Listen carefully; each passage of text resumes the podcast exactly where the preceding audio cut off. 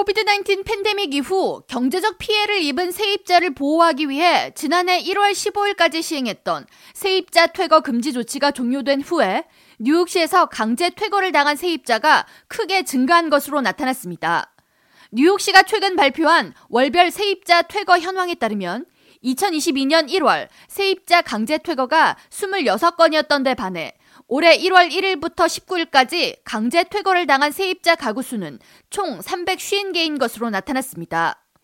지난해 세입자 강제 퇴거 유예 조치가 종료된 이후인 1월 16일부터 뉴욕시 5개 보로에서 강제 퇴거를 당한 세입자 수는 총 4,400개 가구로 나타났습니다. 뉴욕주에서 렌트비를 납부하지 못하고 있는 세입자는 지난해 기준 59만여 명에 달하며 이 중 40만 7,800명이 뉴욕시에 거주하고 있습니다. 퇴거 위기에 처한 세입자는 뉴욕주 긴급 렌트 지원 프로그램 ERAP에 신청만 하더라도 강제 퇴거를 면할 수 있었지만 ERAP 신청은 20일 밤 9시를 기준으로 종료됩니다.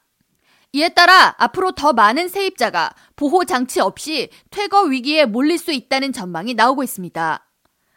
이에 대해 NBC 뉴욕은 19일 브루클린 플랫부시에서 지난 2021년부터 새로운 렌트하우스를 찾아다니는 한 가정의 사례를 소개하면서 팬데믹 이후 임대료가 천정부지로 치솟아 퇴거 위기에 몰린 세입자들은 갈 곳을 잃고 있다고 전했습니다.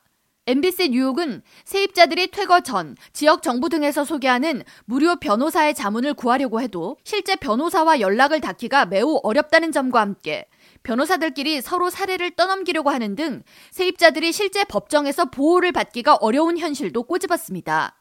세입자와 집주인 모두를 대변한 경험이 있는 변호사 알타 그라시아에 따르면 세입자 퇴거가 시행되기 최소 6개월 전에 집주인은 이에 대한 통지를 할 의무가 있습니다.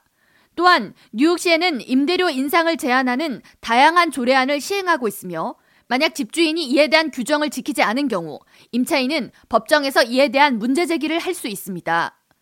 지난해 산드라 황씨 의원과 함께 세입자 강제 퇴거와 관련한 무료 법률 클리닉을 시행한 리나리 변호사에 따르면 임차인은 임대료 인상이 부당하다고 생각하거나 인상분을 지불할 수 없다고 생각하는 경우 법률 자문을 구해서 미리 구제책을 마련해 두는 것이 권장됩니다. K라디오 전영숙입니다.